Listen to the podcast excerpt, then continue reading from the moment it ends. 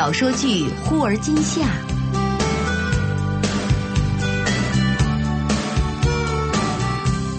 根据明前雨后的同名小说改编。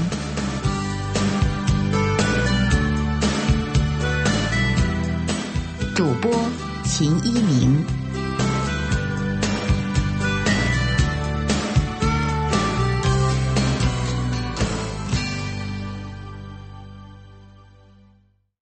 第二十八集。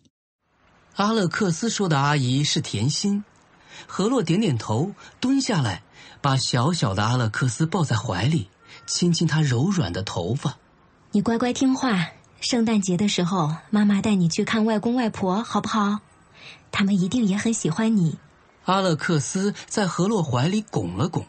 那我们会去看爸爸吗？你不是说他也在中国？何洛不知如何回答，敷衍了两声。嗯啊把甜心阿姨送你的玩具收好，准备睡觉了。不，再玩一会儿。阿勒克斯高举着塑料剑，绕着屋子跑了一圈。何洛摇摇头，热了半杯牛奶。阿勒克斯跳过来，端起杯子一饮而尽，又问：妈咪，我们到底会不会去看爸爸？何洛抚着儿子小小的脸，无言以对。阿勒克斯喃喃地说 Sorry， 我让你伤心了。嗯，你一定很爱爸爸，但是他不在这里。谁告诉你的？电视里嘛，那个妈妈告诉他的小孩子，他很爱他的爸爸，所以才会有他。听见儿子像大人一样说话，何洛哑然失笑。小孩子跑了一天，何洛的童话刚念了一半，他就倦倦地睡了过去。何洛忍不住低头，在稚嫩的脸颊上亲了亲。此刻他心中有着无限的爱。上次甜心来的时候，何洛尽量轻描淡写地叙述着这几年的经历。甜心笑着说：你们居然趁大家不备暗度陈仓啊。听到后来便涕泪滂沱。这个杀千刀的张远怎么这么狠心啊。何洛摇头。云薇办婚礼的时候曾问我是不是要和她通话，那时候我大着肚子刚辞了实习，真是一个字都不想和她说。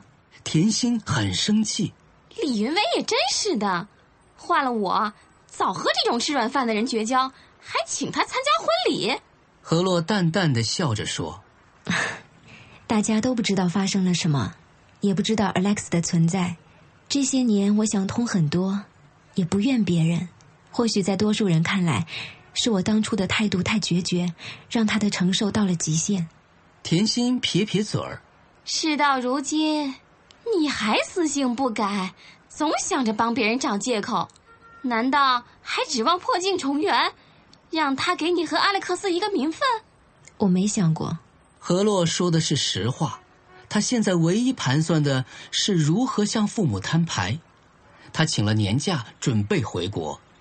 阿勒克斯对即将到来的长途旅行无比的兴奋，跟着何洛去中国城的药店，捧起最大包装的西洋参礼盒，兴奋地高叫：这个是我送给外公外婆的。阿勒克斯一向讨人喜欢，何洛决定先让李云薇带他去探望自己的父母，待二老对这个小宝贝儿爱不释手，自己再出面讲明。他回到北京的第一件事儿就是和李云薇联系。云薇，是我，何洛。啊，何洛，你死哪儿去了？也不给我打个电话。我回国待几天，这次行程很仓促，我们就两个人小聚，不要通知别人。到时啊，让你见一个人，你不要太惊讶。李云薇微笑起来。白马王子，那我可迫不及待喽。何洛带了儿子去饭店，在服务员开门，何洛走神的一瞬间，阿勒克斯转身跑回去，跳着去摸墙上的雨燕风筝。何洛不由得吃了一惊，包厢里坐着一众熟人，李云薇夫妇、赵成杰、叶芝、沈烈、张薇蕊，大家看着他一起起身高喊着。啊，吃惊吧！李云薇解释说：“大家都已经好久不见你了，如果他们知道我独吞了你，肯定以后不会放过我的。”叶芝也说：“就是就是，难道你心里只有李云薇，就没有我们大家啦？”何洛还来不及问如何自己五年不在，这些高中、大学的同学已然混成一派。小阿勒克斯便在身后扯他的大衣。我喜欢那个燕子。众人好奇地看过来，听阿勒克斯继续说：“服务员阿姨说她能飞，真的吗，妈咪？”众人一起瞪大了眼睛。妈咪！何洛苦笑。吃惊吧。服务员拿来几种饮料，问阿勒克斯：“小朋友，你喝什么呀？”阿勒克斯正襟危坐，水，谢谢。李云薇指着桌子上的饮料：“这里有可乐、橙汁，啊，还有花生乳。”阿勒克斯用探寻的目光看着何洛：“好吧，今天破例可以喝一些。”何洛摸摸阿勒克斯的头，又对李云薇解释：“美国好多饮料糖分太高了，对小孩子的健康不好，一般我都不让他喝的。”叶芝加了一块清蒸鱼：“小朋友多吃这个，有营养哦。”阿勒克斯摇摇头：“嗯，我和鱼有仇。”何洛笑着说：“他喉咙呀被鱼刺扎过，喝了两碗醋。”何洛把小刺儿一一挑出，夹给阿勒克斯：“ Alex， 吃一点儿，比妈咪做的好吃哦。还有，你应该对叶阿姨说些什么呀？”阿勒克斯大大方方的笑，还冲着叶芝招招手：“呵呵，谢谢叶阿姨。”赵成杰夹了一块三杯鸡，笑了两声：“嘿嘿，小朋友，那你要叫我什么呀？”阿勒克斯问：“你也是我妈妈的同学吗？”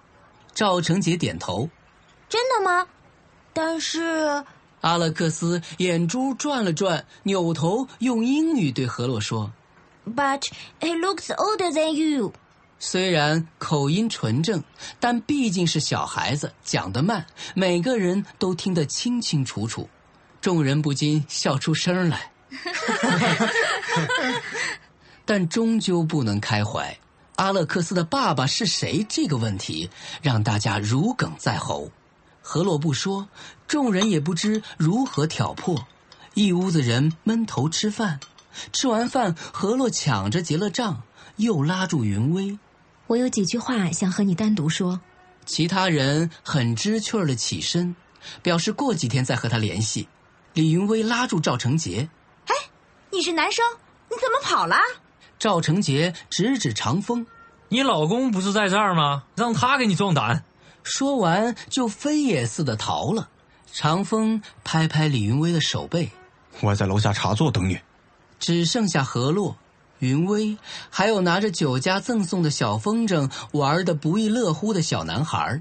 何洛把阿勒克斯揽在怀里，李云薇开口了：“阿勒克斯，告诉阿姨，你今年几岁啦？”“四岁半。”何洛爱怜地看着阿勒克斯：“他生下来的时候六斤不到，因为不足月。”李云薇面色有些犹豫：“他爸爸是我认识的人吗？”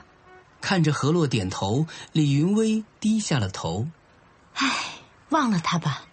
他，你要相信，他也是有苦衷的。那个时候，他的公司……”何洛把脸颊贴在阿勒克斯的额头上：“我这次回来也不是找他要什么补偿的，这是我的宝贝，我不会把它交给任何人。”李云薇问：“那你怎么向阿勒克斯解释呢？”“我说他死了。”李云薇大惊失色：“怎么能这么讲呢？”“这是最简单的方法，免得小孩子一直追问他在哪里。”阿勒克斯抬起了小脸儿，眼睛眨呀眨的：“你们在说我爸爸吗？妈妈说他聪明能干，很爱妈妈和我。虽然他不在了，但是我们永远都爱他。”这时赵成杰回来拿他的大衣，进来的时候恰好听到阿勒克斯的话，他瞪大着眼睛看着李云薇：“你咋回事啊？我们不是说好了吗？不告诉何洛啊？”现在连小孩都知道了。李云威冲赵成杰拼命地挤着眼睛。阿勒克斯说：“我知道啊，爸爸在天上，在星星上看着我们。什么事情不告诉我？”何洛一愣，旋即明白了前因后果，笑容僵在脸上。李云威握住他的手，开始抽泣。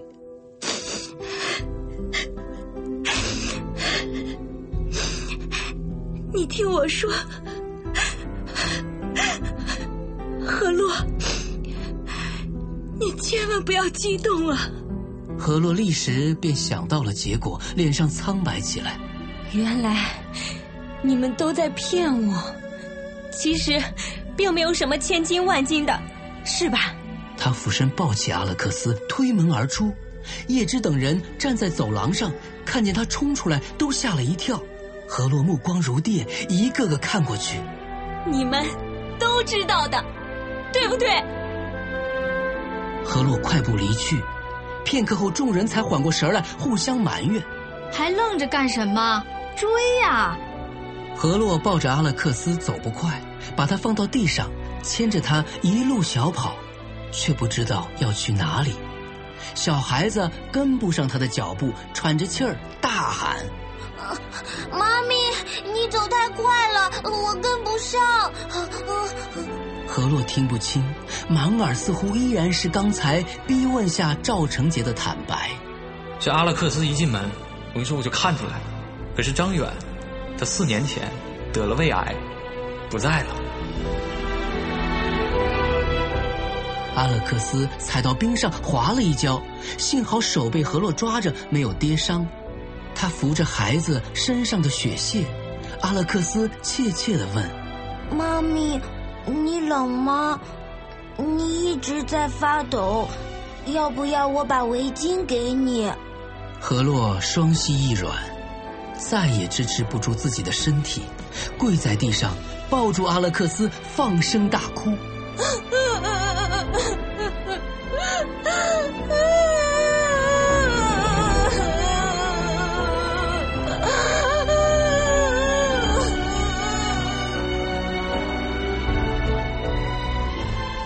李云威和叶芝追过来，伸手去拉何洛，他用力甩开。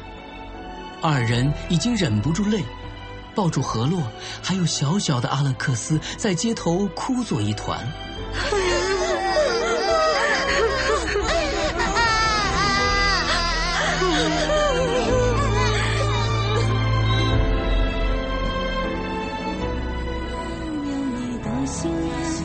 在辛苦也变得坦然，过去的挫折都不算，你是我的期盼，有你多浪漫，多心安，这一切多不平凡，世界都给我也不换，一生有你，丰富圆满。当天晚上，何洛梦到了张远，似乎是走在高低不平的山路上，张远走在前面不肯回望，何洛追得气喘吁吁。张远停下来说：“你回去吧。”“不。”何洛固执地摇头，从身后抱住他。“这次我要和你一起走。”张远的掌心附在何洛的手背上。“回去吧，阿勒克斯还在等你。”何洛猛然一惊，阳光已经浸透窗帘，漫上墙壁。他合上眼睛，试图找回梦境，可怎么也找不回来。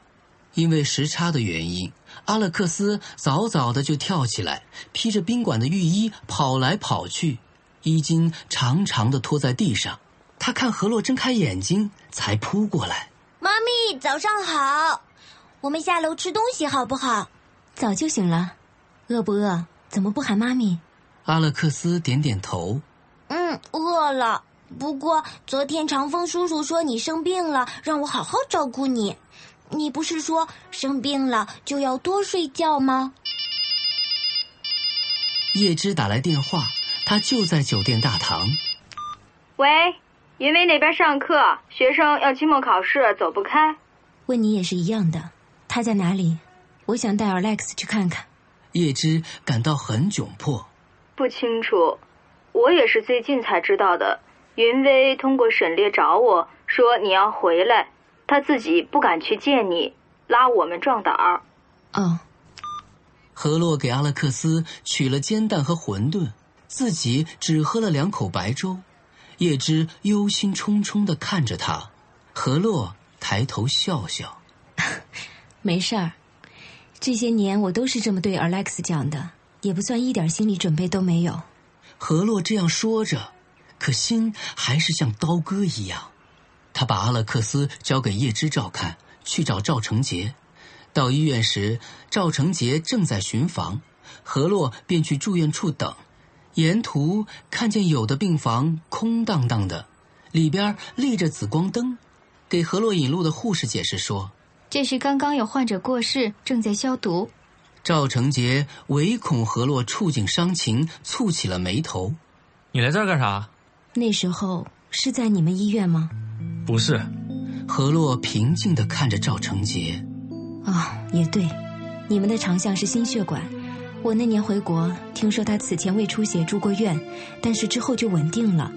他也比较注意，不是吗？对，但是啊，他后来又开始上腹隐痛、消化不良，以为是胃炎复发，和以前一样，吃了一些抗溃疡药，还有消炎的药，最后啊，有点消瘦、贫血。这到医院一查可好，已经是晚期了。赵成杰一边说，一边打量着何洛的神色。年轻人的早期诊断率极低，很多人确诊的时候，病情已经发展到第三、第四期了。然后呢？确诊两周以后做了手术，切除了三分之二的胃。开始吧，恢复的不错，半年后又发现癌细胞经淋巴组织已经转移了。何洛坚持着，咬着嘴唇，努力不哭。会很疼吗？这用了止痛药，最后是吗啡。杜冷丁，何洛知道，成瘾性药物已经是用药的最后阶段了。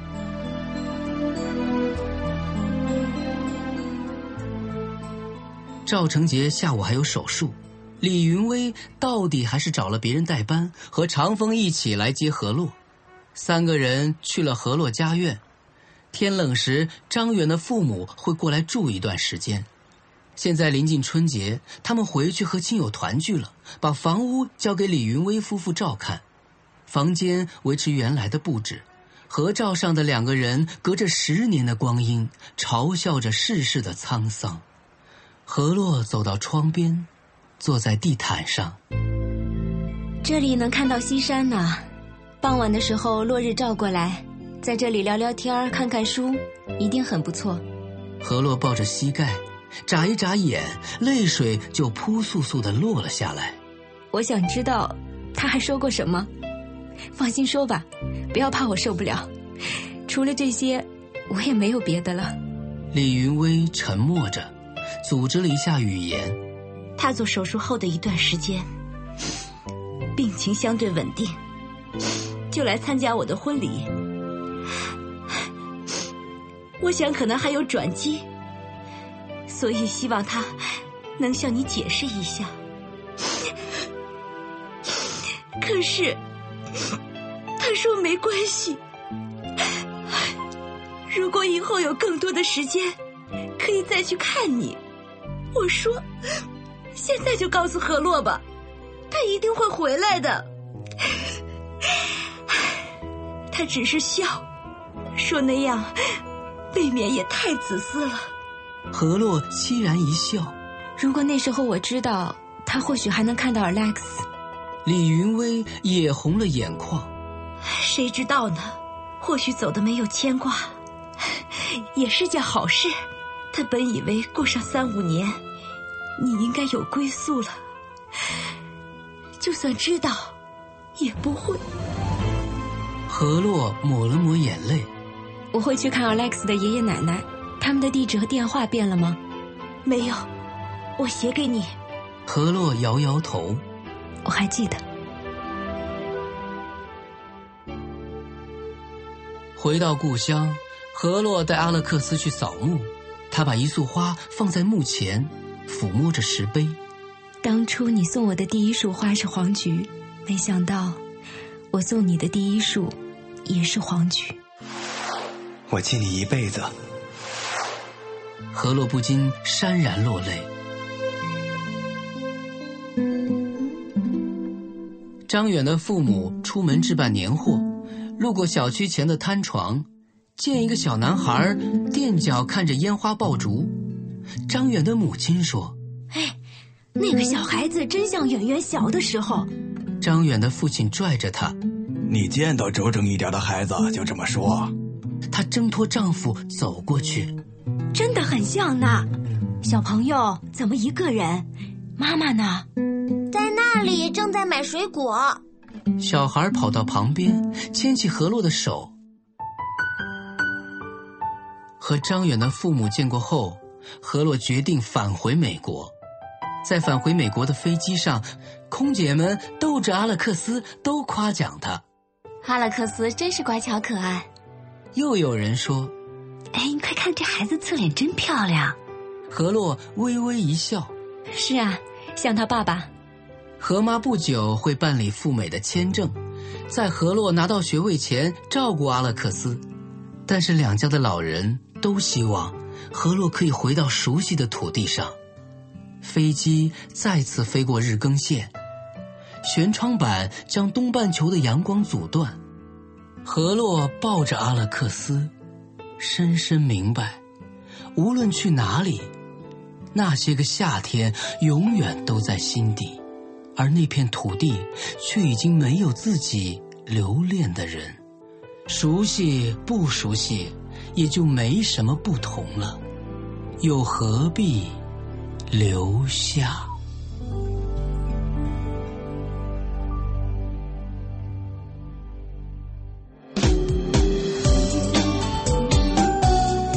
您刚才收听到的是小说剧《忽而今夏》。